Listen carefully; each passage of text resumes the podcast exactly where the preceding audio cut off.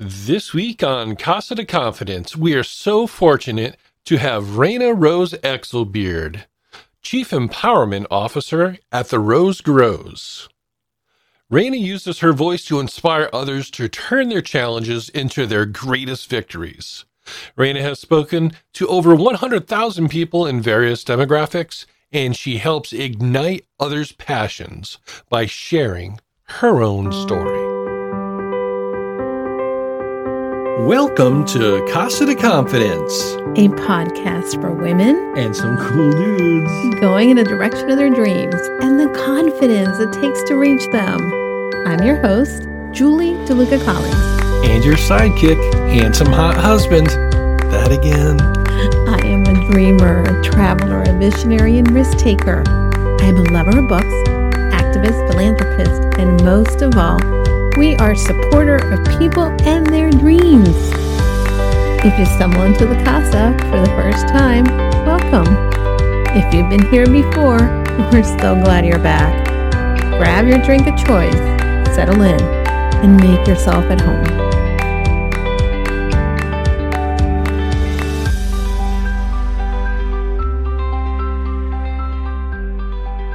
Hey, Julie.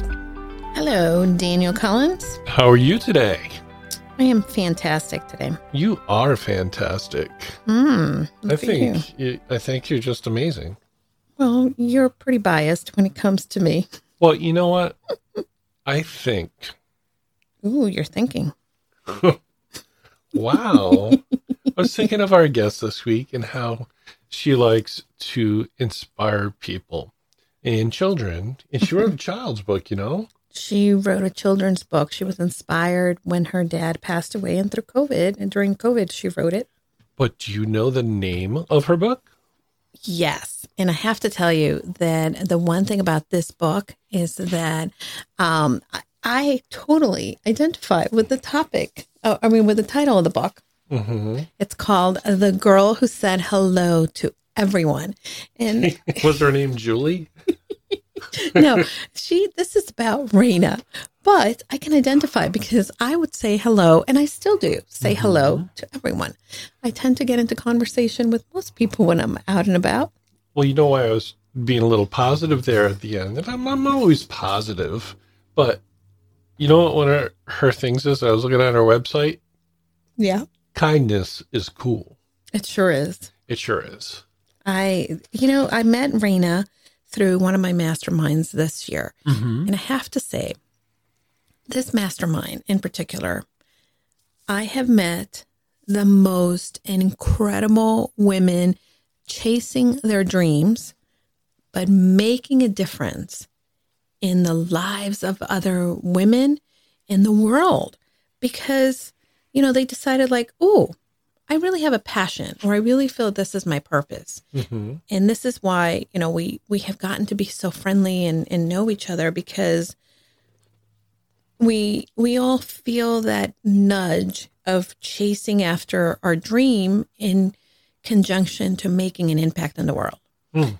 and this is why i love Raina because oh my gosh when i i wish at her age because i'm old now i could have gotten my shit together well but let me tell you You're you're seasoned. I'm seasoned. Great. Thank you, Daniel. You're but I really wish I could have gotten my, I had my stuff together the way that she does. And she's out there mentoring women. Oh, you know what that I also love about Raina? Her middle name Rose is that Mhm. You're, her, you're jealous of her middle name. I, I'm jealous that she gets to put roses all over her branding Mm, and especially the beautiful pink roses, which are my favorite. I know. I know. So I, I love that. And um, she's fantastic. She's phenomenal. Um, and when I get to meet her in person, because I mean, and, and, and listen, in the past couple of weeks, Well, you- we've been chatting a lot. Well, you know it's a cool thing? You're just What? talking about the roses. hmm therosegrows.com. You can go and you can see her sitting right in front of a bunch of roses. Yeah, in the I know. I know. I'm, I'm a little jelly about that. I wish I had that. I know. I wish I, you know, I do have roses. I have, I'm looking at my wonderful picture from Chelsea Tucker Mhm. in front of me, which is roses. Um, And I remember in the beginning when you're trying to find your, you know, your your brand, trying to find out who you were and who are you going to serve. hmm And we were doing logos for the company, Yeah. and you know, like every new company. Yes. Every and by the way, that's not what you should be doing. It, that's what I'm going to say. Any new entrepreneur, Julie's like, oh, we're going to start a company. Oh, let me work on a logo. and I was on it. And I had like 15 logos made up, all with roses in them. Such a waste of time. Yes, No, if you're starting your business, be- business, should not be your first thought. no, your it is not. Find your avatar. Find And- out who you can serve. And actually, getting a little distracted, but it's a pretty good lesson there. So it's funny that all the rose. If I look in the, I was looking in the old files the other day, and there's so much of logos with roses in them. and even though you love roses, in your blog from back in the day that you still have is New York Red Rose. Dot com if you want to check it out. Not an ad. All the things that you did and went through in your travels and stuff like that.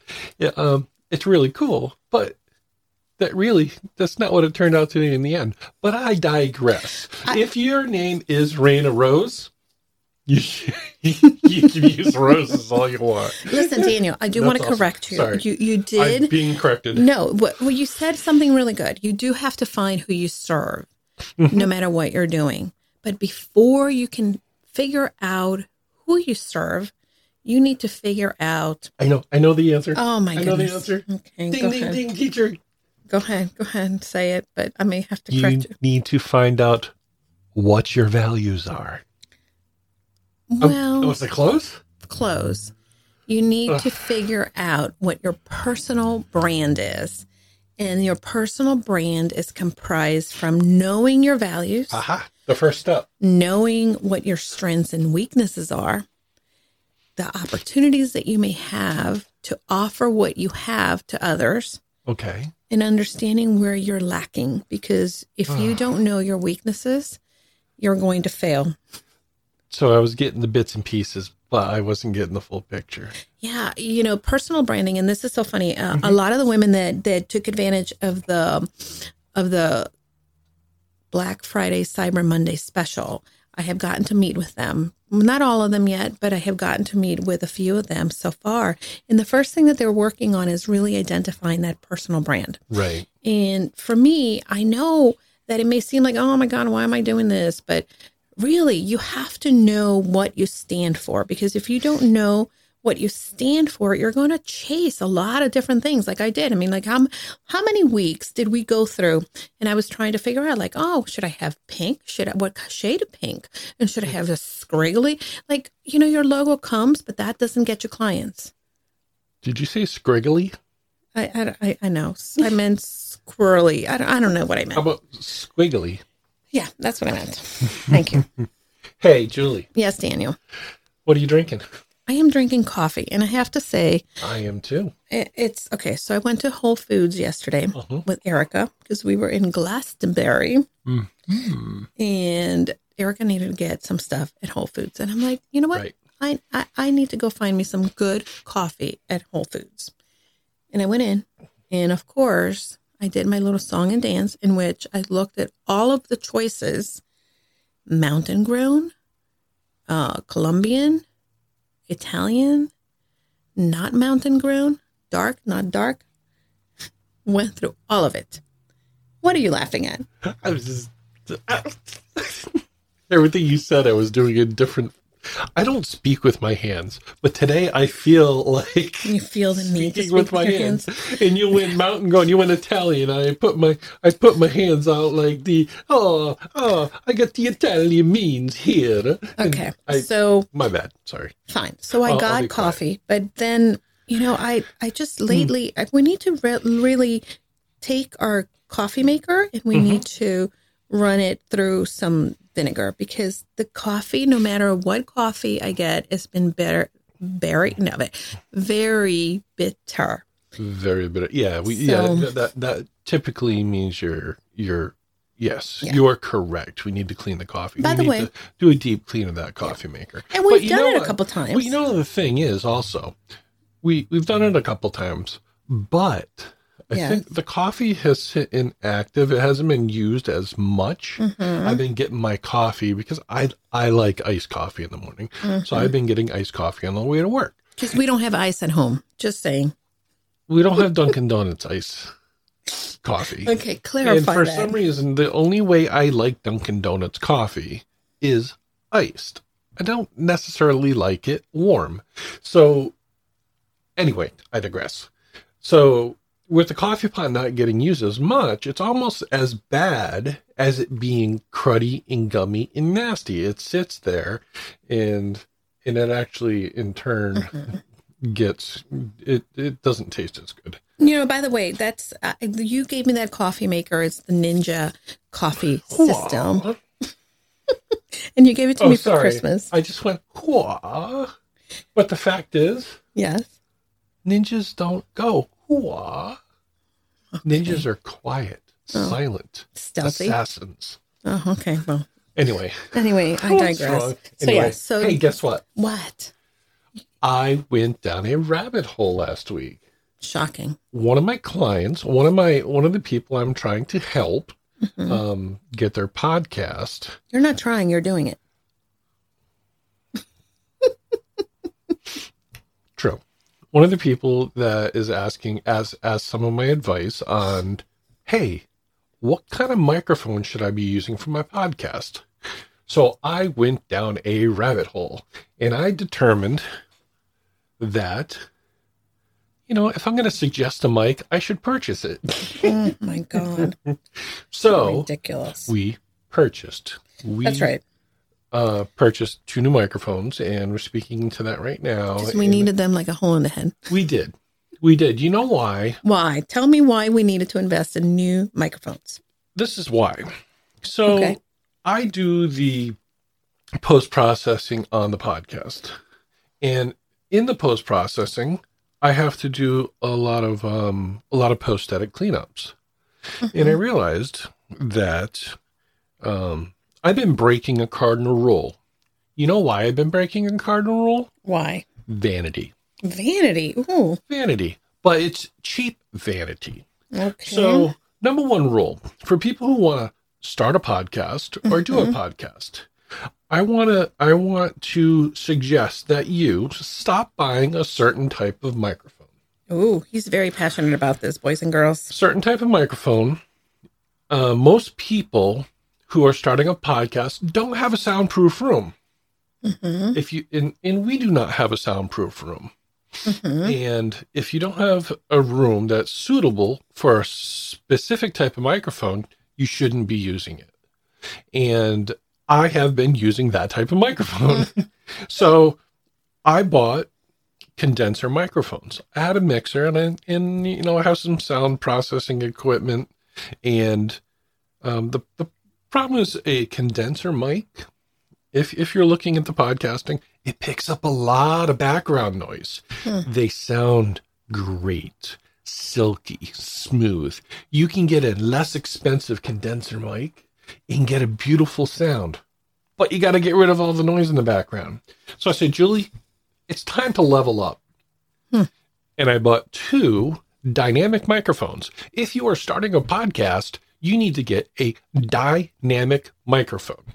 There you go, boys and girls. And if you're going to buy a USB dynamic microphone, you know what? I'm going to be putting a list together of things that I would suggest. Because I have a whole mixing board, and the mixing board is great, but it's not always that simple for someone just starting out. So if you're going to get a dynamic, uh, if you're going to start a podcast, go with a dynamic microphone. You know what type of microphone is not a dynamic microphone? What kind of microphone is not a dynamic microphone? You tell me. It's a microphone that a lot of people buy, but if you don't have a soundproof Oh, room, the Yeti, the blue. Yeti. You- The oh, blue Dan Yeti. does not like the blue Yeti. no, I no, it's not that I Oh. don't. It's not that I don't like the Blue Yeti microphone. It's a good beginner to mid-level microphone. Oh, okay. And the beginner to mid-level microphone, I mean, it's like a hundred and fifty dollar microphone, but it's USB, plugs in your microphone. It's great, but it's a condenser microphone. And if you're just starting out, just do the research on that. And you know what? I'm going to help people do the research. And we're going to put it in show notes for maybe in the upcoming weeks. And maybe I'll do a special episode also on uh, what to get if you're interested.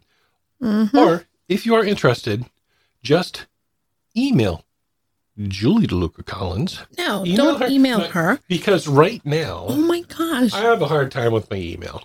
So, and then Julie will alert me, hey, this person needs to know what kind of microphone should I get? So, anyway, off my soapbox. oh Love my Blue- god. I, like Julie said, it's not that I, I don't like Blue Yeti microphones, but if you have a lot of background noise, you shouldn't be using it. So, Okay. anyway, So let me just say, you you kind of threw me for a loop because Mm-hmm. I had a plan of what I wanted to talk about. well, the only reason I want to talk about the microphone is Mm-hmm. that's kind of my thing. It is your thing. It's my thing, and I'm helping a few people with podcasts, Mm-hmm. and I help a few other people actually editing and, and producing that podcast. Mm-hmm. And um, Listen, I'm proud of your thing. I'm So, glad you have a thing. anyway, Everybody needs a thing. I'm off on my thing because you know what? This podcast is your thing. It's ours, but it's yours. You are the star. I'm not the star. You are shining brightly. No, that's you not what it's about. Incredible guests that shine so bright, and you guys have incredible conversations.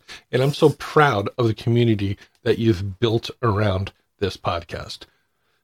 Anyway, go ahead. I can go now. You can go now. Okay. Take the compliment. So here's what I wanted to talk about. I wanted to co- talk about a cognitive distortion that has come to light in my life Boom, boom, boom. this this week. And it was triggered by an event. Uh huh. It was triggered by an event that I was looking forward to. And then all of a sudden happened, shocked the hell out of me, made me cry, and then had left me with a taste of experiencing a cognitive distortion that I fight a lot to overcome. So, should I talk about it? Do we have enough time? I don't know if we have enough time because we're like 17 minutes in. I don't know. What is it? Well, people want to know about it. Okay. Wait a minute. Yes. All right, go ahead. So the cognitive distortion that I have is that it's called fortune telling or or thought error that I have or or catastrophizing, which is a combination. It's it's actually a combination of both. Like many people in my age group, I grew up or grew older watching and identifying with the ladies from Sex and the City. Oh no. I watch this show you- religiously. oh no. Okay, religiously. can't. I'm not gonna. First of all, if you haven't watched it or if you're not a fan, just fast forward. But If you haven't spoiler, watched it, spoiler alert. I'm gonna spoiler. spoiler alert. It is a spoiler, alert. alert. But here is a teaching moment, and this is why I want to address Hmm. it because it's something that I'm going through, and it's something that I want to make sure that, um, you know, there's going to be things in your life that trigger cognitive thought errors or things that maybe you thought you dealt with, and then you like, oh my god, I'm back at it again. So I want to share what I've been experiencing. well, don't say what actually happened on the show. No, I'm going to say it. I'm going to say it. No, you should not Hey, do that. Dan, I'm going to say it because we have to talk about it. That's the process. Now, you, okay, another minute. We're going into this. Here's the thing. Well, there there is something that okay, well, say it this way. How's that? There's something that one of the characters experiences in the show. Okay, that is a major life event, and that event that happens to the character happens to be one of my biggest fears. Mm. And all this couple days, I have been dealing with that fear. And I have been like extra alert. I have been extra, um, I don't know what you want to call it. So, anyway, Hmm. so what do you do when you are dealing with revisiting your old frenemy, fear, doubt? Um, putting, you know, your worst fears of what can happen or may happen in the future. And the thing that I came back to today, I was doing some journaling in the morning because I thought, you know, this is not the first time that I've dealt with it. This is not the first time that I felt this fear. This is not the first time that I'm catastrophizing or fortune telling what can may or may not be in the future. And the reality is that you have to acknowledge number one, that you're feeling the feelings because the more that you don't acknowledge them, the more that they're going to fester. Number two, you have to also sit down and realize that in the future, there's nothing that, you know, there's a lot of things that you can't control in the future. Yes, you can control things that can come to pass in the future by what you do today. But when you're focusing in the future, you're robbing yourself of today. So, so hmm. important. And I started to list all of the different things while I was grateful for today, the things that I am happy about today. And I decided to set an intention to really be present and in the moment as opposed to allowing my fears to run wild. Mm. Yet I acknowledge that the fears are present and that these thoughts are there.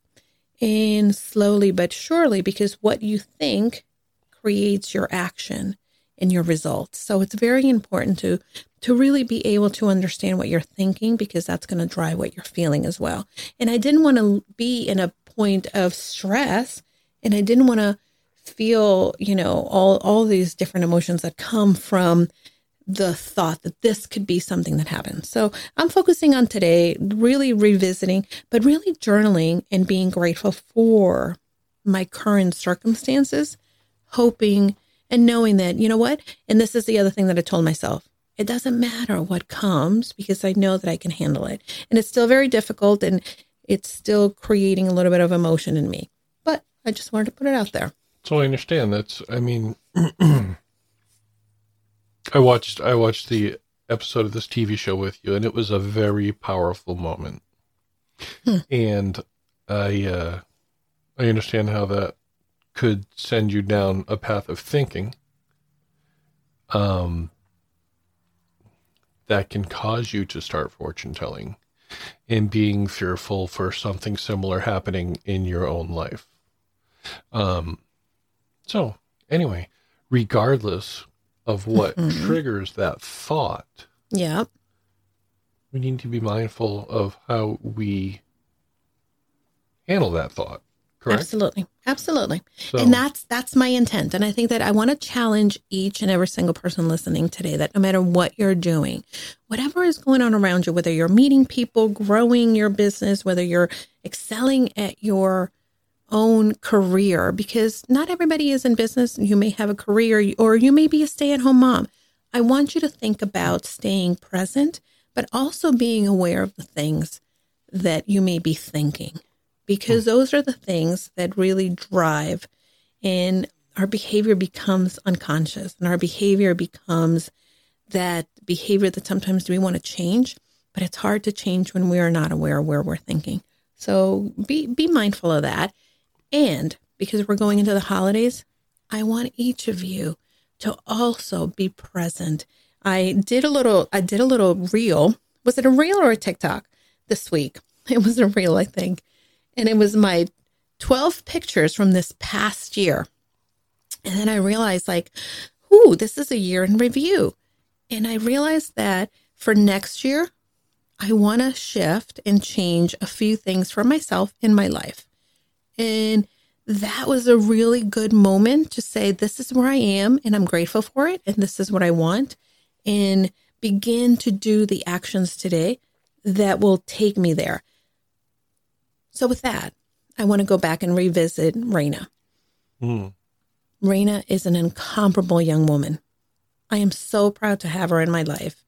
And she is doing just amazing stuff. She has done amazing stuff already. But I want you to listen and be inspired and know that no matter how young or old or in between you are, you have the power to create change. Create change for the people around you, but more importantly, create change within yourself if you are willing to go after your passion and live your purpose. And without further ado, Raina Rose. Please introduce yourself, my friend.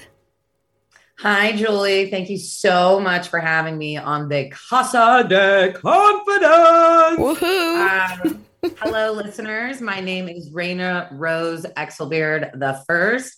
I'm the CEO, Chief Empowerment Officer of the Rose Grows, where I am super passionate that all young people, no matter their background, their health condition, their financial status, wherever they live in the world, every young person should have access to personal and professional development. And that's a little bit about me. So brilliant. Oh, such a girl after my own heart. First of all, because for many years in the interwebs, I have been known as New York Red Rose and whiteredrose.com is my blog if people want to check that out. That um, is so cool. And I and red roses, pink roses are my favorite flowers. So the fact that um, your middle name is Rose, but you have this beautiful tribe of women, of young women, um, it's needed. We need more programs like this. But before we talk about Teen Tribe, I want to talk about you. Tell me your story. Who are you? Yeah. So naturally, anything with roses, I love. Um, it's my middle name. It's so funny when I was growing up and my parents would call me Raina Rose. I absolutely hated it. But as an adult, um, I've really grown to love and adore my name. Mm. And asking people why their name their name is one of my favorite questions to ask oh anyone. God. And so to understand a little bit more about me, my middle name, Rose, comes from my grandmother, who was a Holocaust survivor. Mm. Her sister was named Rosa. And unfortunately, during the Holocaust, her and her baby, they were hiding from the mm. Nazis. And for half a kilo of sugar, they were murdered and sold out. Mm. And when you when you say like who who are you um, i don't just think about my 29 years of existence on this planet I think of the mm-hmm. series of decisions and sacrifices that my parents, my grandparents, and my grand my great grandparents um, created yeah. in order for me uh, to to be here. Raina, I, I, have to say, this touches a chord in my heart.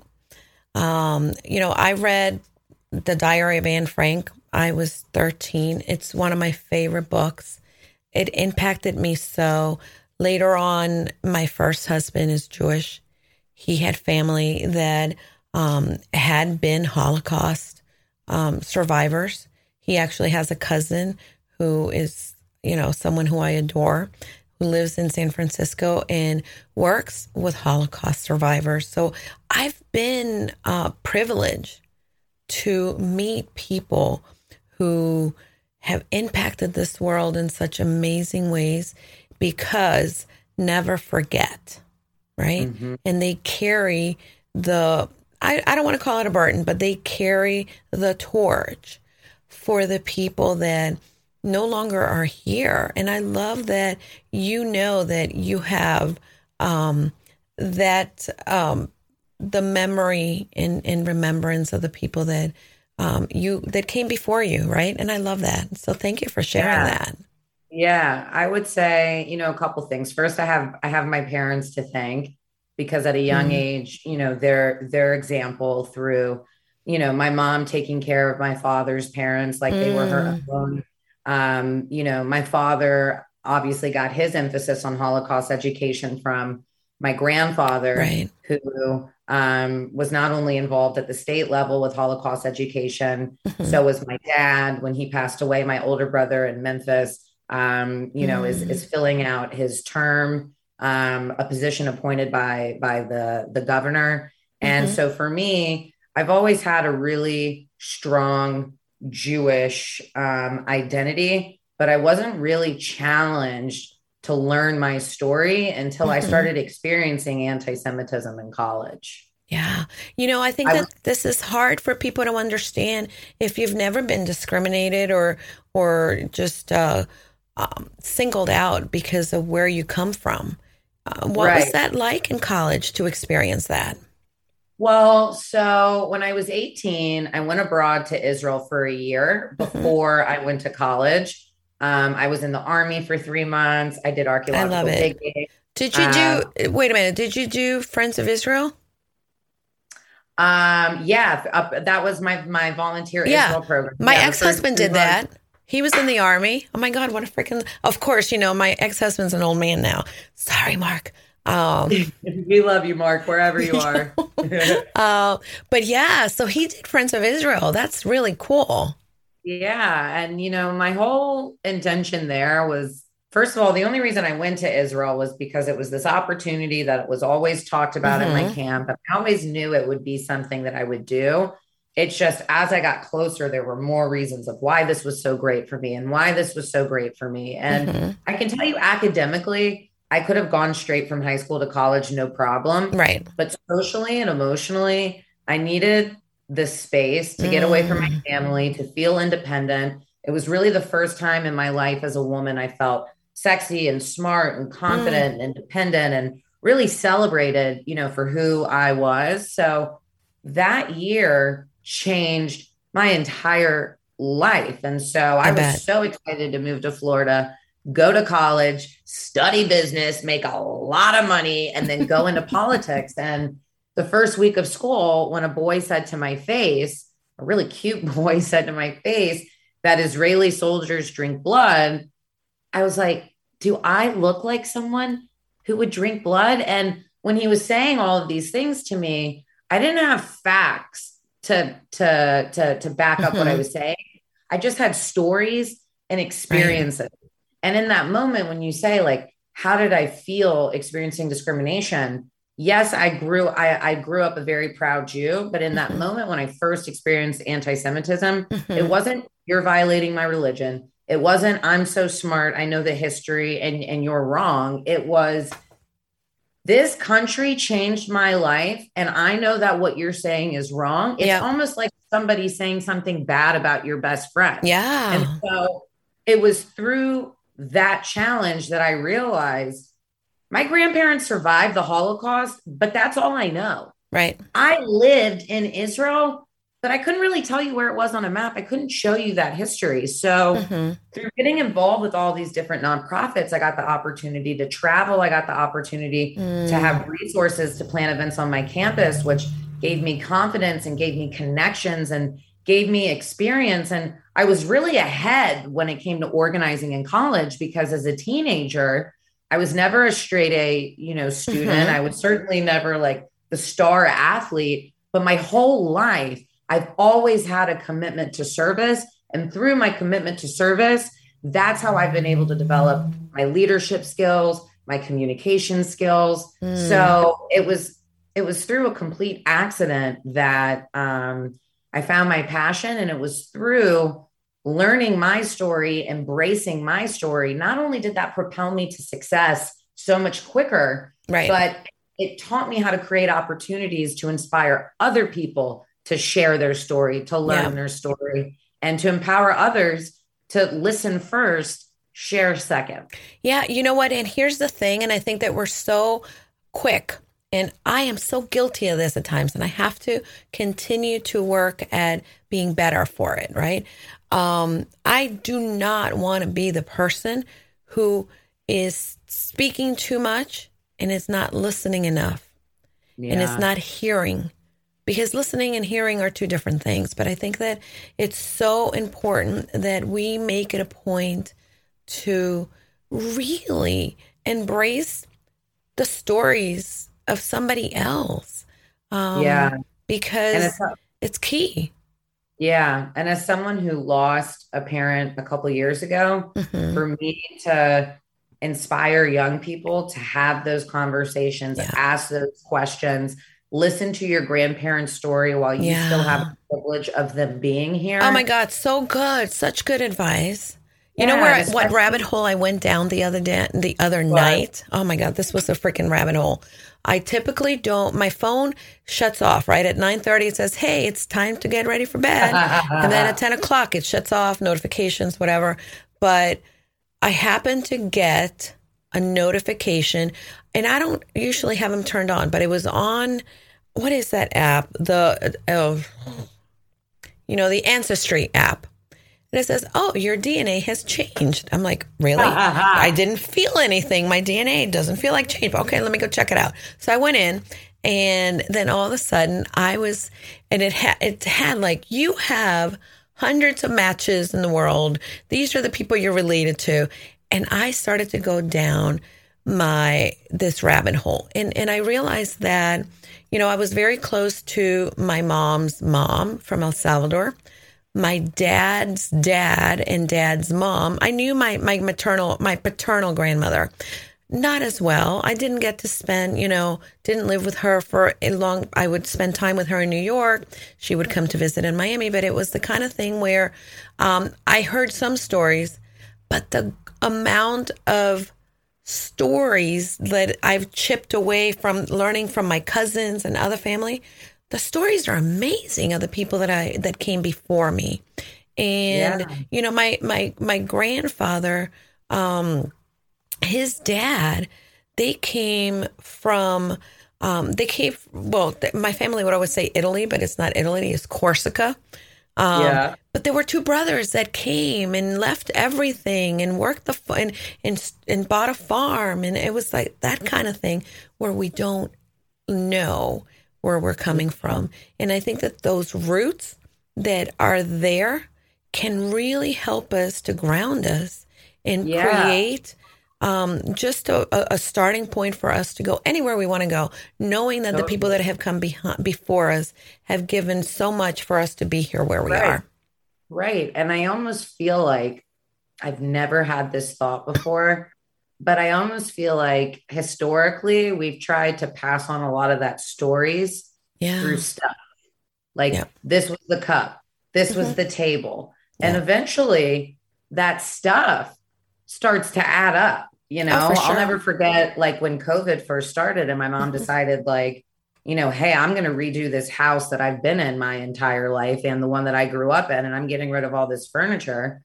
I was like, Mom, I'm so proud of you of letting go of some of these things because mm-hmm. sometimes instead of honoring the story, we start telling ourselves a story of like why we need to like accumulate, like, oh, you know, oh, accumulate all these things. And we think about where technology is today. Mm-hmm. I tell so many of the students I mentor, like, hey, do a podcast with your grandma.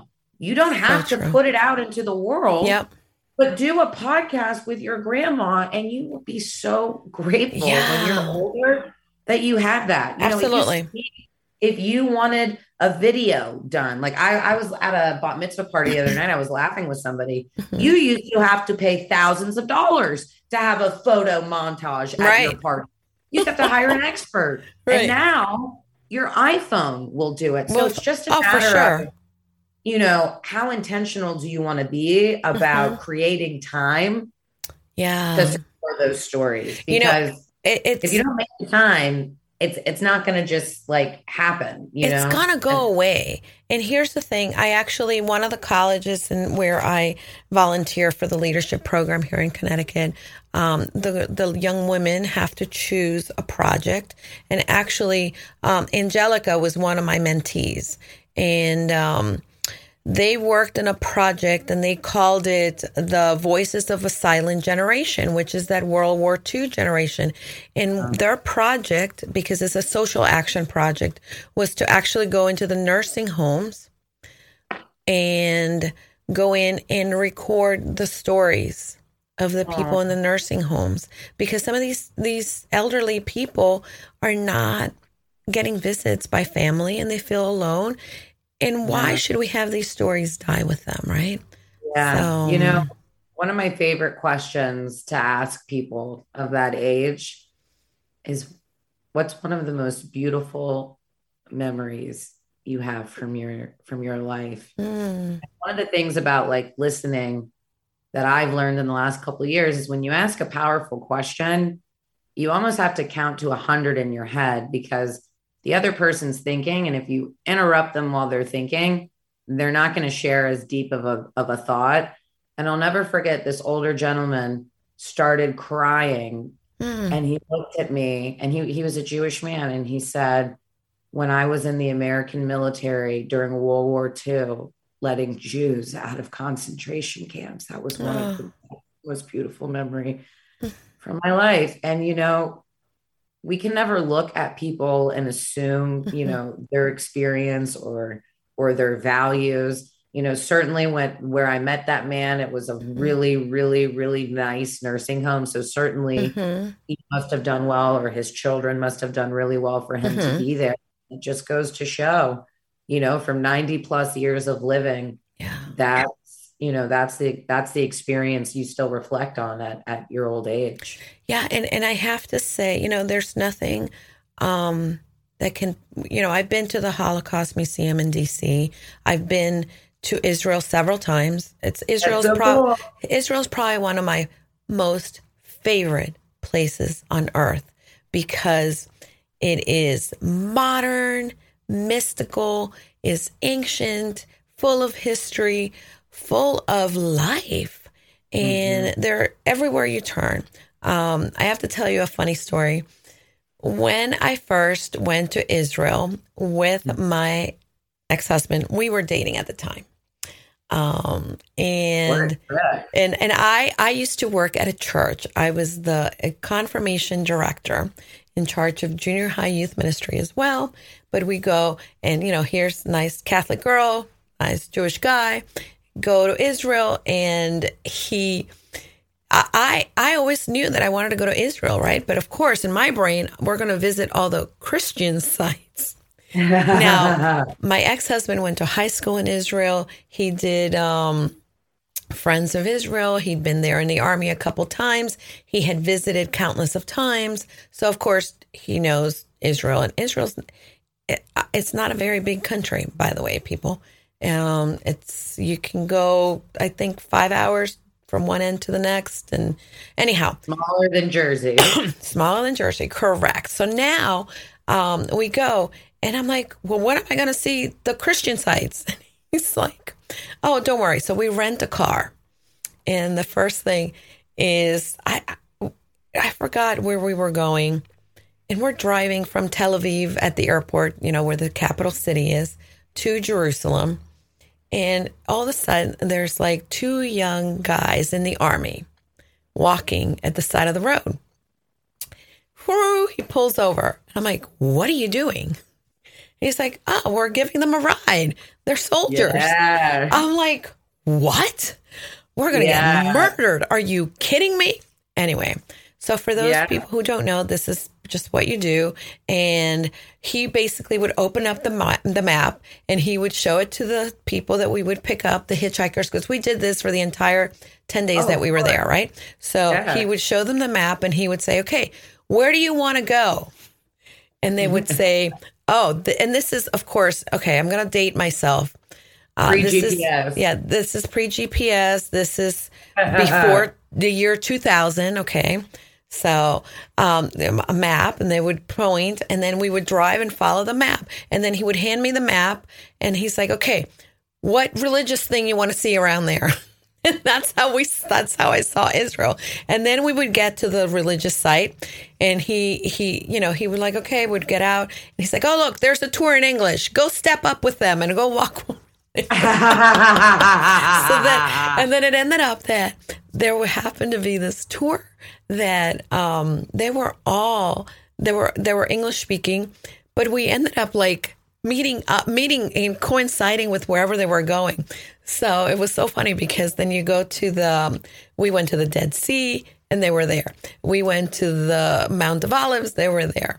We went to the river jordan where they were baptizing them. And I, my ex mark is like go stand in line get baptized point, again Like, we're gonna call the cops. This lady is following us everywhere. Anyway. It was so funny. I actually just um, found some of those pictures from the Israel trip. I should I should scan them and post them. But it's so funny. I was I'm I was thinking like, oh my god, look at this cute little outfit I had going on. but yeah, Yeah. I loved it. It was it, and I mean like, yeah, I could talk about Israel all day. But what's your favorite place in Israel? Oh God. There's so many. Um Tel Aviv like will always be like my favorite city. Uh, I could see you as a. Tel Aviv girl. like New York, Miami combined, but Yeah, smaller on the beach. On the beach, for Um, sure. But something really special. My first three months in Israel, I lived in this teeny, teeny, teeny, tiny town in the middle of the desert called Arad. Ooh. And what was really spectacular about Arad, besides the fact at the time it had like three street lights and like two two restaurants, like that was it. Um, every morning and every night, because we were literally surrounded by sand in the middle of the desert, the sunrise and the sunset, even from my apartment, the Mm. whole apartment would fill up with like all of these colors, and it was just like this almost real life magical kaleidoscope that you could get nowhere else unless you were in the middle of the desert. oh my god you know um have you ever heard of the the city of Sfad? Yeah, yeah, spot, of course. Okay. That's the most mystical city. Yes, thank you. Thank you for knowing that. I love that you know that. It is the mystical city of Sfad. Most candles for um, the Shabbos or um, any holidays or the, your Hanukkah candles come mostly from Sfad.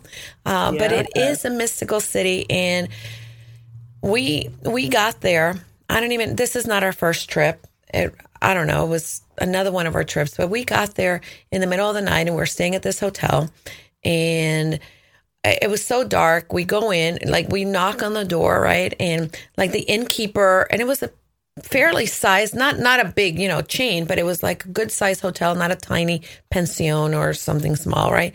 Um, anyway, so I remember like in the morning we opened the windows and there were this mountains, beautiful mountainside, and the sunrise just coming through. Oh my God, yeah. Netanyahu also. Oh my God. Oh, Netanya is so beautiful too. Oh gosh, yeah. You're Yeah. making me want to go. I need a trip. I listen next summer. That's on my vision board. It I, I'll see, I'll see you there, sis. Oh my goodness. Oh my goodness. So good. Yeah. It. What? Where else have you traveled? Um, so I was just in Italy this summer. My brother got married there. Fun. Um, it it was a blast. It was different because I'd been to Italy before, but that was like Mhm. with a very lazy ex-boyfriend. So like we did like some things, but like Yeah. mostly just like did stuff that we could have done here in America. Whereas Yeah. my brother and his wife, they've been to Italy tons of times. So going with them, um, Mm. going with them, um, I I truly felt like, you know, I was getting this really cool, authentic experience. Oh, so fun. I've been really blessed to bring groups of teenagers to Poland for Holocaust Remembrance Day to go Really? camps and uh, lead them also in Israel. Uh, Not Mhm. only to teach them about the history and things that I wish I had been exposed to when I was a teen, Right. um, but to also give them the confidence so that when they go to college, should they experience, you know, any discrimination like I faced, um, you know, they they have a lot more resources and and knowledge and how to Right. handle that. Um, I've been to Panama. Um, Hmm. That was an amazing trip. Cuba was incredible. Ooh, Um, You've when I- traveled, girl. I like it. Yeah, That's why we get know, I- along. I love to travel. I love to take pictures and pick out outfits and do my nails all cool for all these places. But also, um, through the years, I've learned that when I travel, I really like to learn about the Jewish history Mhm. and I like to write about it and I like to post about it because I realize with my personality and my experiences and my connections, Yeah. most of the people I'm friends with are never going to go to a concentration camp. Most of the people I'm friends Mhm. with, no matter what their background is, most likely are not going to learn about the Jewish history in Cuba. But me, as their friend Yeah. Raina, when when I talk about it and I relate it to art or fashion or food and things that they care about, um, then you know I'm really creating opportunities for for other people to learn, Yeah. as well as for me to teach. Yeah, absolutely. And I think that this is something that a lot of people don't realize that, you know, there there is so much more than we can learn. Um and then if if we if we get the chance to be with someone who has traveled and been to different places, then we have an opportunity to understand each other better. right? And Exactly. and know And that yeah, for sure. Um, Yeah. You live in Florida. Mhm. What's the best part of living in Florida? that every day feels like spring break. My friends are five years old to 105. Um, you have all walks of life. There's always things going on. Um, where I live, the community is like very well taken care of. The city's Mhm. very clean, and everywhere you go, it's always like very well manicured and gorgeous. And Mhm. um, you know, in Tennessee, we'd certainly have some gloomy days. And living in Florida, you know, not every day is always going to be a great day, but certainly Yeah. when I'm driving around and I'm outside and my environment is vibrant and beautiful, uh, that has a, a lasting impression on on my soul and on my productivity. I, I don't understand how is it that you live in Florida and I've known you because we met through a mastermind.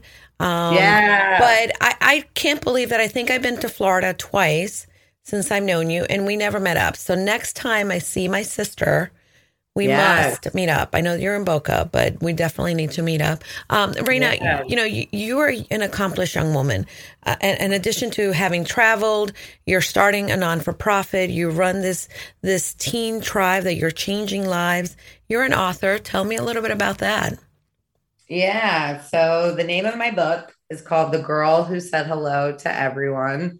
Um, it's it's that's really who I am. I learned uh, from my late father Mm, um, just the the importance of making everybody feel acknowledged and um, how to Mhm. ask meaningful conversations so that you Yeah. you enjoy the experience and that you know possibly the other person could gain something out of it too. I love that. Um, I always knew I would write a book. I just never imagined that my first book would be a children's book. But you know, beautiful things happen by accident. I I was an, an accident baby. Here I am, you know, 29 years Yeah. later. But um, you know, I always like to tell my students, you should write when you're sad and you should write when you're happy. And when my father first passed away, Mhm. I wrote this poem about the different like things that he had taught me and the values I picked up from him. And I honestly forgot about the poem. And then when COVID hit and I was all sad and I pulled out my Mm. journal uh, and started writing again, I found this old poem and I finished it. And I reached out to a friend I haven't seen since elementary school. And I was just like, hey, it's COVID. I know the world's on fire right now, but I wrote this poem about my dad. You were always an amazing doodler. I know I haven't seen you since like fifth or sixth grade. Mhm. Would you be interested in illustrating this into a book? And my friend Allie was like, Oh my God, Raina, I, of course, I, I'd love to help you. I've I always wanted that. to illustrate a book. And when Allie said, Yes, I'll help you, I realized that Allie's name is short for Alan. And my late father's name was Alan. So Oh. before it even got anywhere near Shared. book, yeah, COVID gave me the gift to be Mm. so present that Mhm. I made that association. And I literally went to the mirror and I looked at myself and I said, whatever you need to do to figure this out, like you got to follow through on this one because in Okay. life, we always have so many ideas and intentions Mhm. and we don't always follow through. And and that's normal. Yeah. But I do not want this to be one of those things that I look back at and said, like, shit, should have done it, could have have done, done it. it, should have, would have, could have. You can't, you know, and this is one of these um, thought errors that although I'm a business coach and I help my my my business owners, entrepreneurs, solopreneurs, boss ladies, boss up, you know, the the thought errors that are in our brain, like shoulding ourselves and living in the shoulds. And those are the things that prevent us from really moving ahead. And if Yeah. you can work through overcoming those thought error patterns, then you are able to accomplish so much more. Um, I love, you know, and I and I and as you were speaking, I said it was beshert, uh, which in in uh, Yiddish means meant to be, or is it Hebrew? Correct me. Oh my gosh. I think it, I think it I think it is Yiddish. It think Yiddish. right. Okay, yeah, You're it's right. beshert. It's meant to be. And Alan was your dad and your friend. um, Alan as well. I mean, like that's amazing. And there's Yeah. certain things that really align in this world. And you, you know, you took the opportunity to put this together, even though you could have said, you know what, I, let me just go and, and uh, binge on TikTok and eat, you know, potato chips because we're in, we're in lockdown. That's amazing. Yeah. I love that. By the way, you have a brilliant quote. Um, Anger is like fire. It could only grow to do more damage. Nothing puts those fires out better than kindness. Yeah. Kindness is cool. Where do you come up with this stuff? Oh my God. In in the gym, in the car, with friends. Um, you know, even when I was working at my old job, the rose grows was just sort of like a saying. hmm When one grows, we all grow. Um, Yeah. they were just things that sort of like came out, you know, from my experiences. And, you know, people are always telling me, like, you know, you you do so much like stuff, like, you know, book and speaking and like this, like how does everything connect? And the way it all connects is, you know, I only touch projects where I can authentically like be myself and where we promote kindness, conversation, resilience, because, you know, public speaking, fundraising, Mhm. those are all things that you can learn and develop over time. Right. But kindness, conversation, and resilience, um, those those are three like core values that every single Mhm. person on this planet needs. Oh my gosh. That okay, I need to quote you on that. Uh, kindness, conversation, and resilience.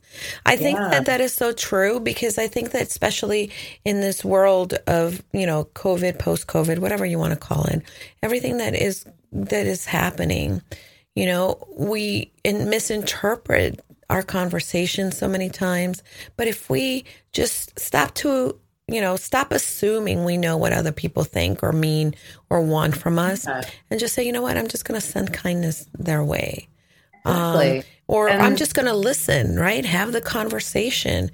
And if they do, if they do say something or if they're, you know, if, if they, you know, hurt you, not that they can hurt your, you know, you hurt yourself by what you're thinking, but really do. You you become resilient. Like hey you know i messed up or i screwed up or that relationship i can bounce back. And these are key things that would make us all better if we really went after them for sure. Yeah, and and I'll sh- say too, you know, through sharing your your challenges, through sharing your tragedies, um, you know, I I've always been vulnerable. I never realized till I was like an adult that that was Mhm. like, you know, like a strength. Like I love telling my Uber driver, you know, my life story, or like you're never gonna believe what just happened when they pick me up yeah but um recently and i know i touched on this in the mastermind yesterday when we talk about you know how powerful our our thoughts are yeah um you know financially i've always been in a position where every month i've i've always paid off my amex you know Mhm. thank god my parents paid for my education um but through a series of events starting this past may um Mhm. i got to a point where i was just paying that minimum Yeah. and it got to a point i'd say 2 months ago where every single morning i would wake up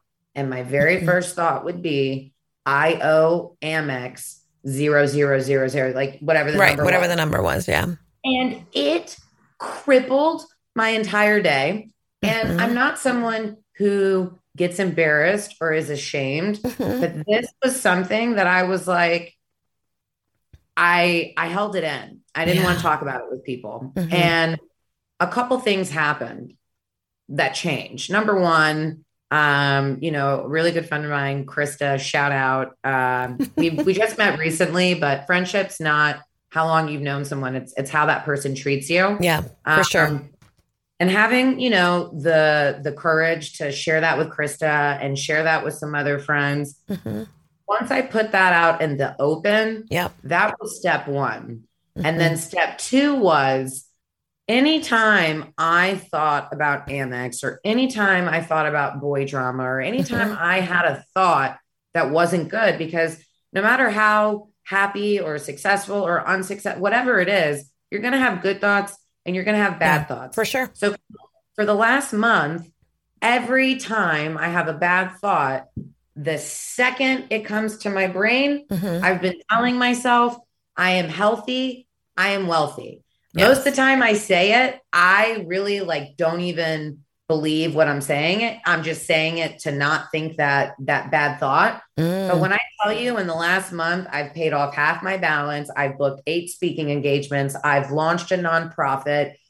All these people who've been in my life the whole time Mhm. who are now supporting me and helping me, including you.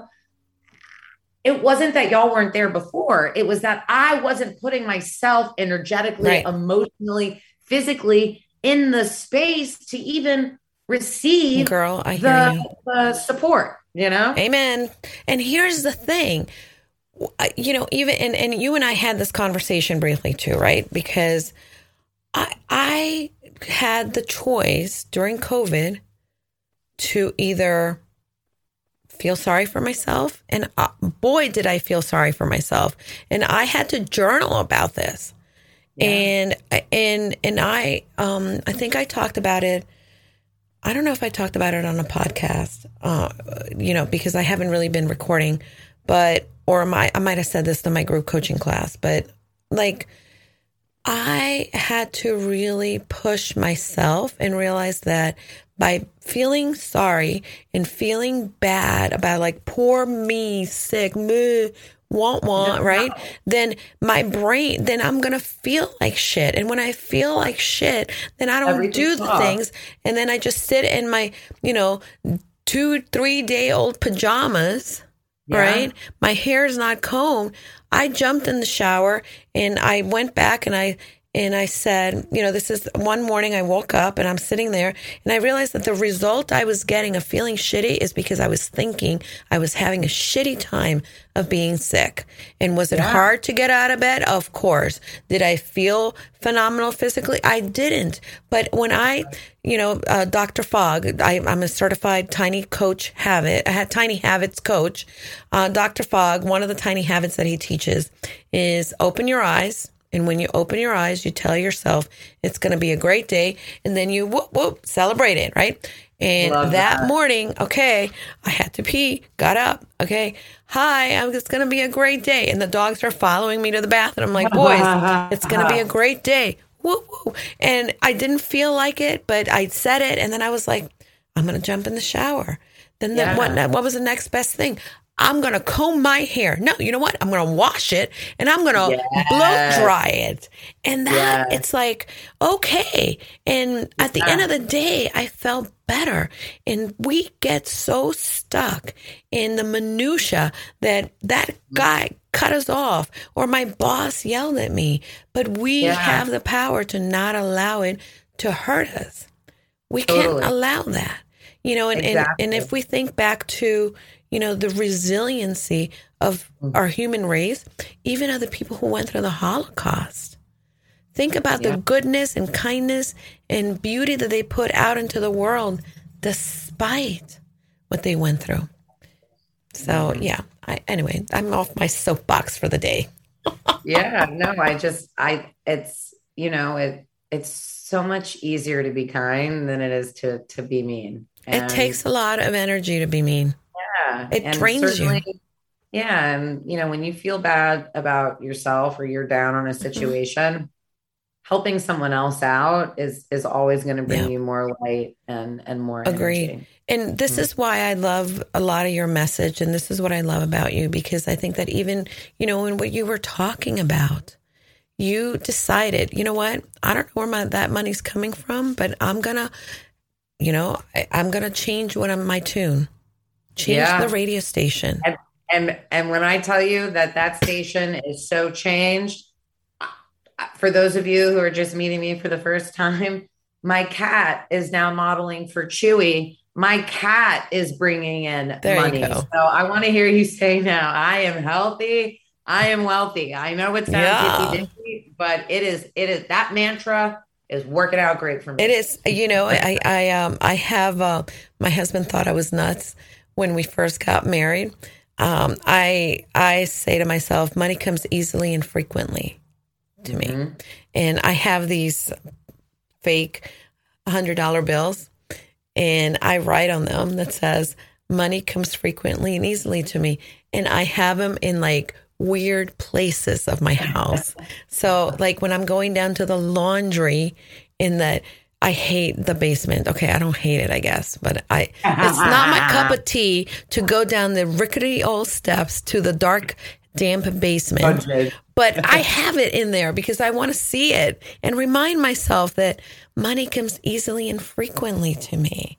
And yeah. you know, and, we have to focus on that. Yeah. And and my biggest advice too for business owners is don't focus on the number, focus on I have the ability to help so many people. I have yeah. the ability to inspire, you know, someone. I have a program or I have a product that's going to change lives because when you go at it from a place of service and love, mm. you're going to attract, you're going to attract the clients and the gigs and the speeches and the programs that you want. Yeah. When you're coming at it from the angle of, you know, my my product costs a hundred dollars, and if I sell 200 of them, I'm going to get this amount of money or right. I owe Amex this amount of money and I'm going to get it like this. Yeah. Um, the formula doesn't work like that. No, it, and, and, and, and, even in your job, if you're looking to, um, you know, if you're looking for that promotion and all you're focusing is like, oh my God, I need a, I need, I need, I need a raise. I need to make more money. Look at it from, you know, how can I change to mm-hmm. grow with the skills that will make a larger impact? In yeah. the place yeah. in the work where I had I whatever it is that I'm doing.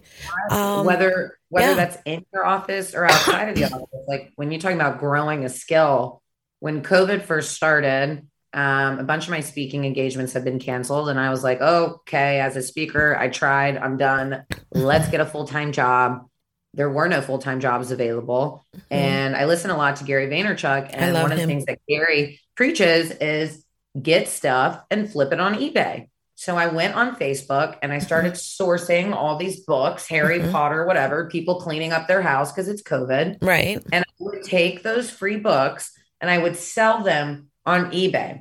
And my brother, Julie, used to make so much fun of me, be like, oh, Raina, you made 13 cents. Oh, Raina, you made 2. dollars mm-hmm. Well, learning how to ship those books for eBay came in real handy months later when I had to yeah. ship a thousand of my own books all around the country. That's fabulous. So no, first of all, no experience is too small or Never. too insignificant. You know, even as an entrepreneur, I take mm-hmm. on side hustles. Recently, I've been doing a lot of catering, you know, for uh, a girlfriend of mine.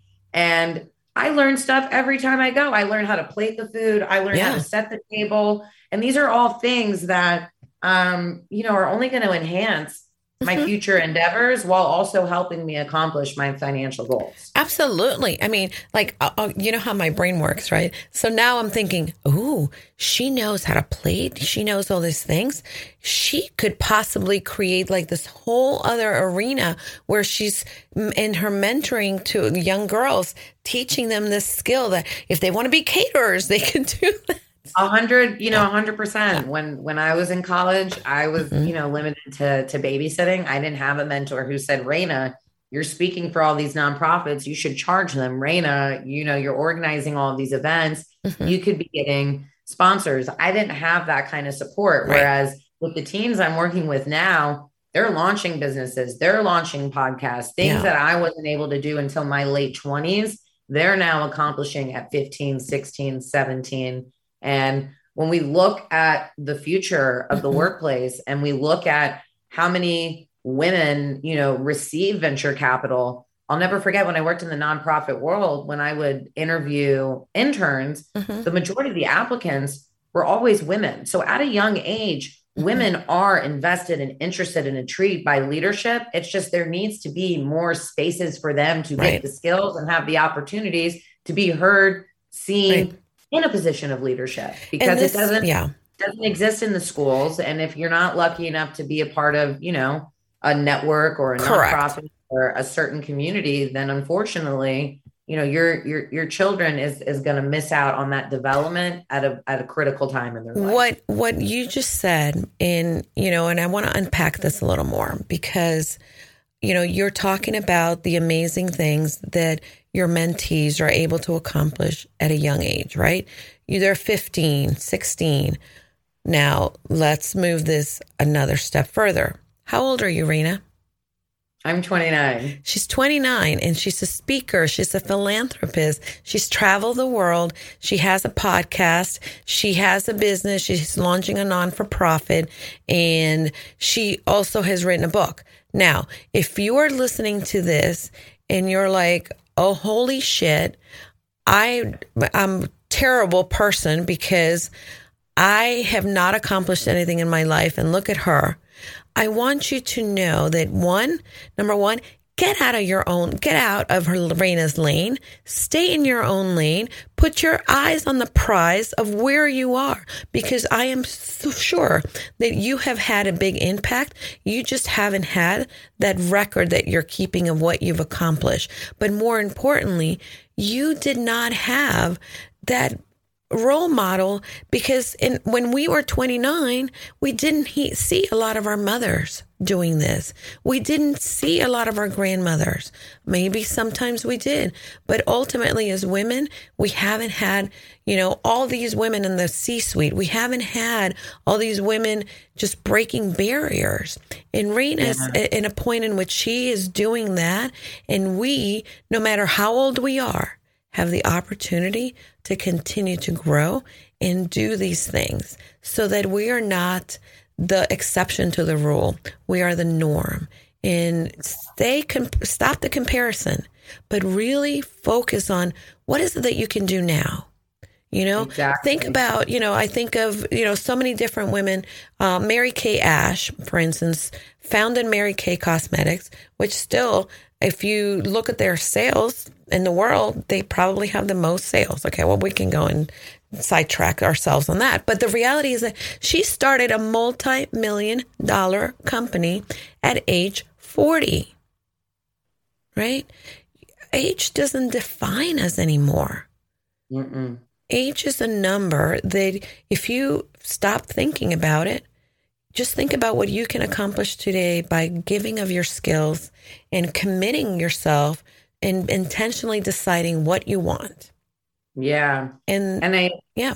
And and I would add I think one of the ingredients that has made me so successful has come from my parents training mm. me at a young age that everybody has something to teach you no matter how old they are.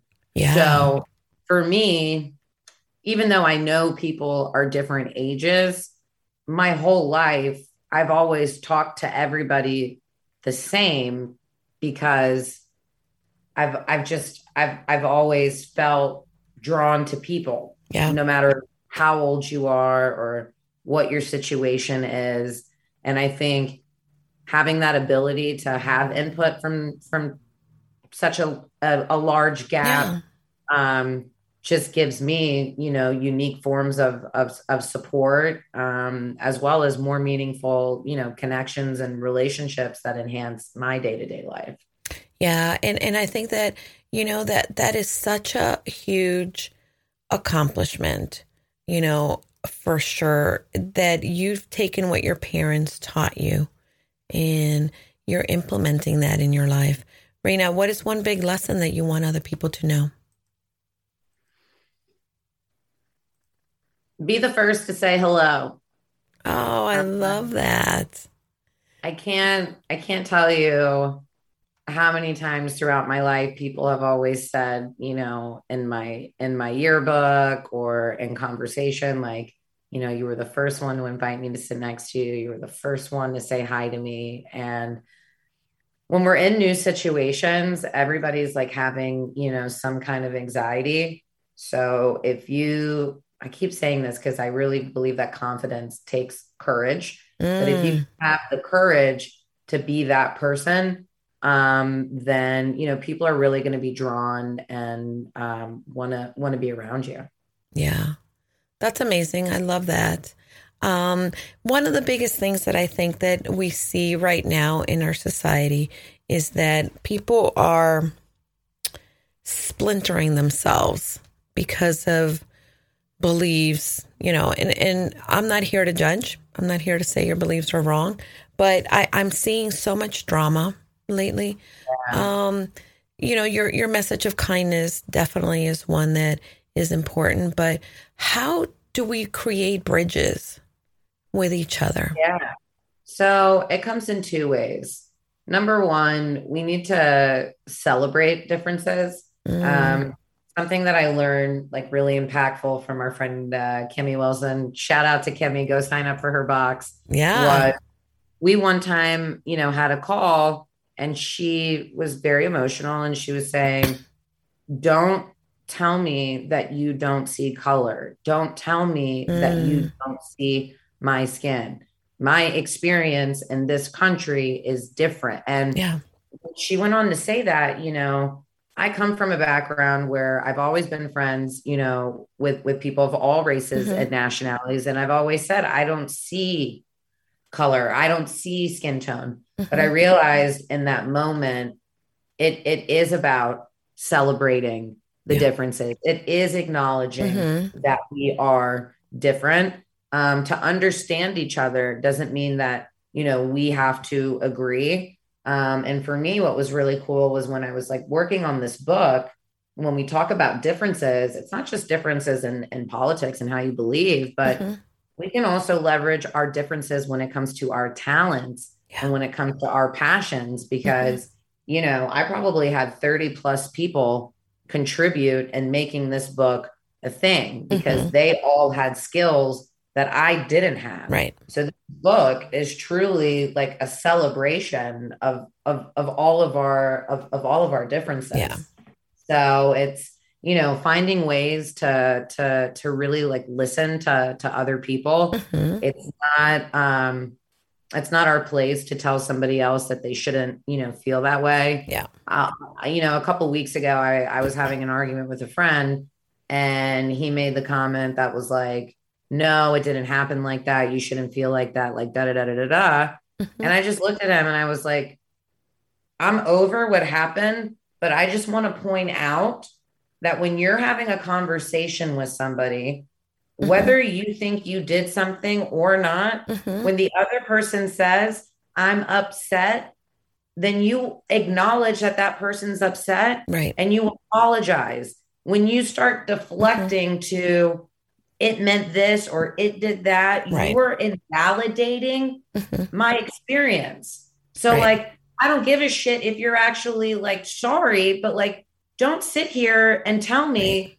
that how i feel is incorrect because clearly if i'm communicating it then this is how i feel Yeah. so like when it comes to building bridges listen.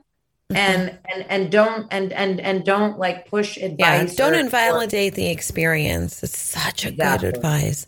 Um, we we definitely, um, you know, can never say that we have walked on somebody else's shoes.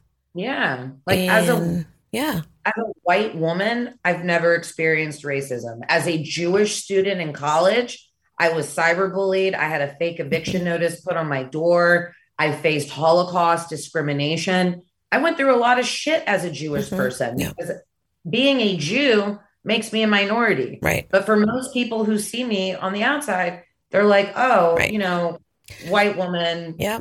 probably never experienced anything like that before. It's life. funny. We we actually um Dan and I, you know, my my my handsome hot husband, hashtag, uh, and I have traveled and one of the things that drives him crazy is and, and I tell him it's because of my bracelets, because I like to wear a lot of bracelets, which I've taken off. Look there. I've taken them off so that I don't make a lot of noise in the podcast. But Right. um, but when I go when I go through security, I, I'm a little more colorful. I, I am a brown skinned person, maybe not as brown as others, but I typically get stopped. And he's like, I remember he was he he said he we were trying to catch a flight from we where were we? We were in Switzerland with, in Geneva visiting my cousin, and we were flying to to Spain and we were running late and he and like I got like talk about pulled out of line, patted down, Frist, I, I've never been more intimate with a, you know, it wasn't TSA because we were in, in Europe, but Yeah. I've never been more intimate, but I have been very intimate with other TSA agents. And he's like, And- I hated that my Hispanic wife gets pulled out of line all the time. And, Yeah. you know, for people who, you know, people can say, oh, Julie, you know, maybe you were wearing too many bracelets or maybe this, but I've still had the experience. Um, it's it's your experience, and you know Yeah. I need to get to the airport earlier because if I experience some of this racial profiling bullshit, I can't afford to miss my flight. Yeah, and we we have to just you know even if you don't believe that I'm being racial racially profiled, which may or may not be the case. I don't think many times I am. I really honestly think it's my bracelets, but um, but if someone says that to you, just listen. Don't invalidate the experience because we we all want to be seen. We all want to be known. We all want to be understood. And just saying, "Wow, I'm sorry that happened to you." goes a lot further than saying, "Oh no, you weren't being whatever." Right, fill in the blank. So that's important. Um, Yeah. What's in the future for you, my friend? the future for me is traveling the world. Oh, sign me up. articles. When's your Make- next trip? Where are you going? Um, so my next working trip is uh, Memphis, Tennessee next month. Ooh, Um, I'm going on tour with the book. I'll be speaking in um, a few different elementary and middle schools, all about the girl who said hello to everyone. Um, oh my really cool. god, you should come to Connecticut. I would love that. Okay, you know what? Uh, I know someone that knows someone that maybe we can work something out. Hold on, I need to make a note of that. Um, Perfect. I would. Oh my god, I totally. I yeah. Okay, let's talk about this offline. Yeah. oh my gosh, yeah. so Um, you're traveling for the book. I'm I'm stoked about that. I'm working with some teachers on some lesson plans to go along with my book for different age groups. So good. K through 12, also students um, Mhm. with special needs.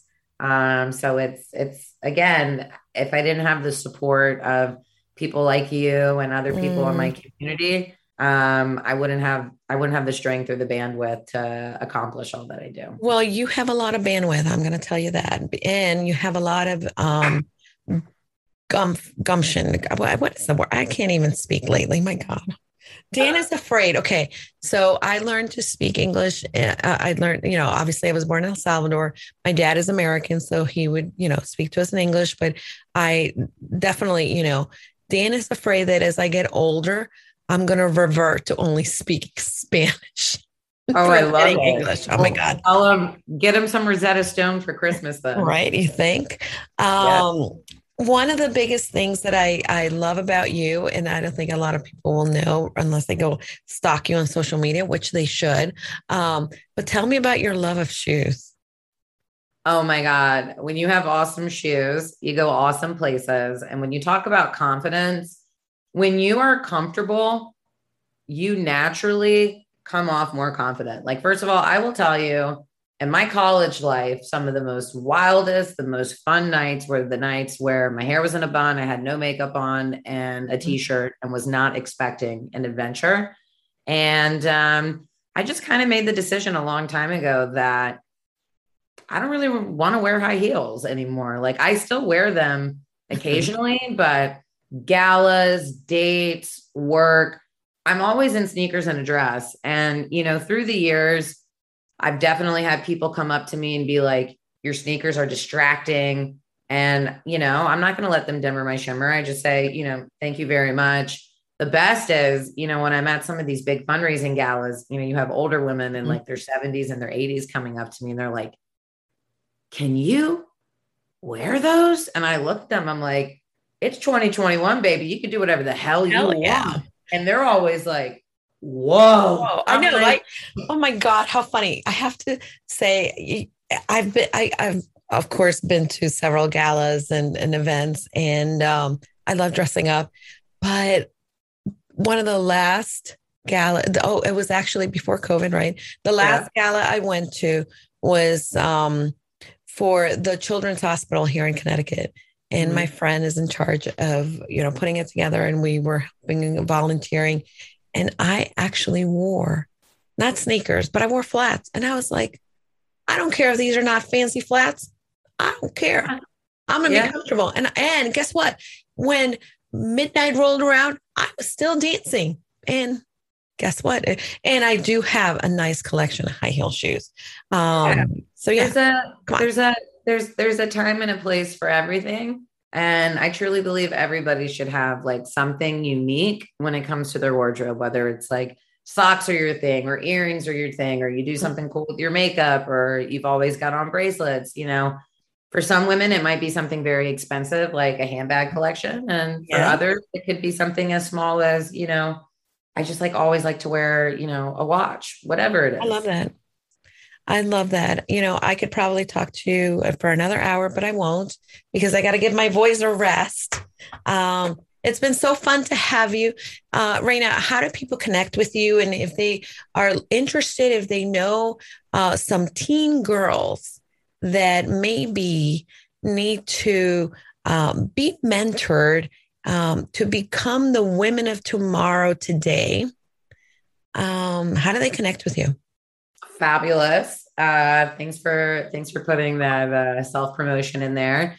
You can find more information about my group mentorship at teen t-e-e-n dash tribe t-r-i-b-e dot com. Um, you can also learn more about me and uh, also my private mentorship at the therosegrows.com i'm active on all social media channels. If there's anything i can do to support you, support your daughter, help you write a book, answer any questions that you think I may have some experience or connections in that area. Uh, when one grows, we all grow, and I want to support you. Julie, thanks for Oh. having me on the Casa de Confidence.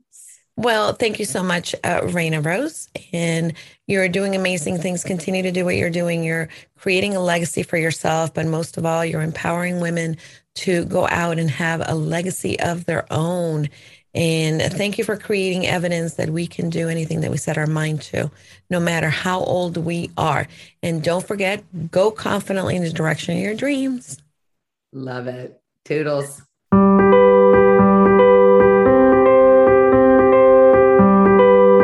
Joining us this week on the Casa de Confidence podcast with Julie DeLuca Collins. Remember to check her out on Instagram and Facebook and always click subscribe to catch every new episode. Remember, leave a review so we can continue to bring you fresh content. And as always, go confidently in the direction of your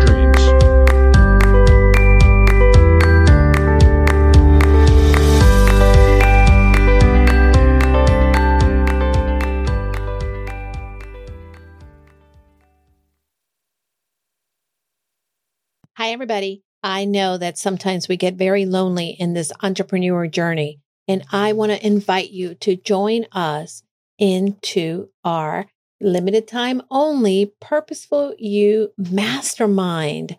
For many of us entrepreneurs, we believe that we can do it all. But the reality is that doing it alone only creates a lot of overwhelm. So join us at the Purposeful You Mastermind. You can find out more information by going to bit.ly forward slash Julie's Mastermind. This is going to be the place where you are able to then unlock your full potential and achieve long term success for your business. Push you behind your current limits, expand your connections, discover new ideas, and implement them with confidence. You're going to get the support in all aspects and transforming you to the six figure business you've been looking for. Pause and get off the hamster wheel if you've been spinning around. This is a time where you can get that support from like minded entrepreneurs that are here to join you in your journey. Together, we can challenge the assumptions and land the speaking engagements and opportunities we want to grow our business and make an impact in the lives of people. See you then. Remember, you can find the mastermind at bit.ly, Julie's Mastermind.